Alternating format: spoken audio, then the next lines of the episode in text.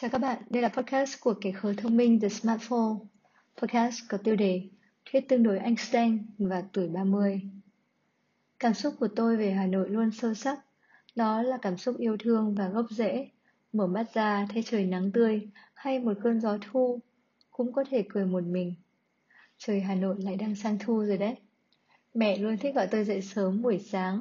Khi tôi vẫn đang lý nhí dạ vâng đáp lại các câu dục của mẹ lẫn bố Mẹ đã hỏi câu đố buổi sáng liên quan đến vật lý.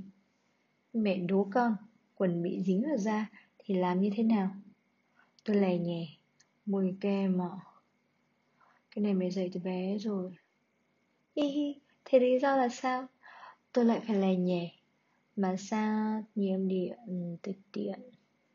Hi hi, hiện tượng nhiễm điện đấy. Con nhớ về electron không? Ừ, tôi chỉ còn biết cười hát thôi. Mới sáng ra, Thời gian lướt qua tôi hay tôi lướt qua thời gian? Không biết. Chuyển động vốn mang tính tương đối. Thời gian có thể cười ha ha vì nó chạy khỏi tôi, hoặc tôi nhếch miệng hay méo mặt vì thấy mình vượt nó. Mẹ dạy vật lý, tôi học về cơ bản của thuyết tương đối Einstein trước các bạn cùng lứa. Tuy vậy, tôi vẫn luôn là một con gà mờ. Tôi vẫn nghĩ chỉ anh trai tôi là thừa hưởng năng khiếu vật lý từ mẹ, và tôi luôn là đứa ngủ vật cho những bài giảng riêng ở nhà thoáng để mẹ không phát hiện ra. Quay lại câu chuyện tương đối, thời gian đôi khi làm tôi sợ hãi. Thời bé, lúc cậu tôi mừng tuổi 30, lúc đó tôi lên 10. Tôi ấn tượng thời điểm đấy cậu mặc quần Âu, áo sơ mi, đầu bắt đầu có tóc bạc.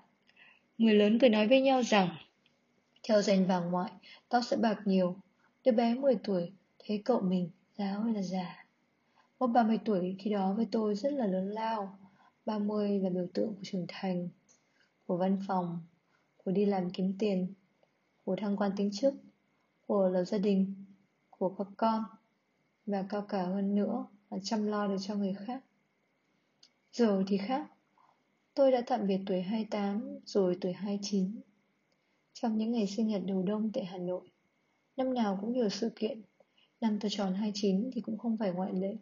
Tôi nghiệm ra rằng trong suốt như là pha lê, Mình không cần đi thật nhiều. Vẫn đi được xa. Không cần ngày nào cũng vui.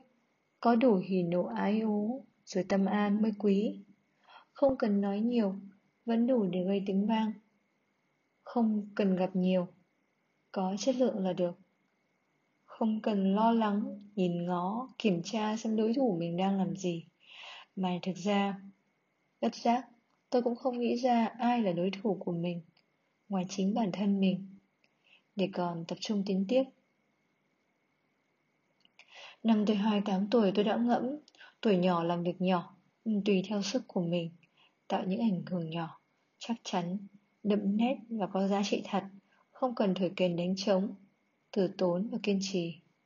Tuổi 28 tôi đúng nhiều, cũng sai nhiều, nhưng vẫn theo quy tắc chọn lọc tự nhiên những gì hợp thì ở lại Cứ vui Chẳng đi đâu mà chơi trò đuổi bắt. 28 sang 29 Tôi cười ha ha. Đúng số yêu thích Số ngày sinh Số đầu biển số xe Hà Nội Số của cái tuổi Not a girl, not just a woman. Chắc chắn theo thuyết tương đối Thì tuổi 30 Sẽ là một năm đáng yêu Với rất nhiều điểm đáng nhớ trong đời. Ừ mà bây giờ qua 30 rồi Quả thật là Thuyết tương đối đã đúng xã hội bất ổn thì mình càng phải ổn. Cảm ơn các bạn đã lắng nghe podcast của The Smartphone kể khờ thông minh. Chúc các bạn một ngày khờ khạo, thông minh và đáng yêu.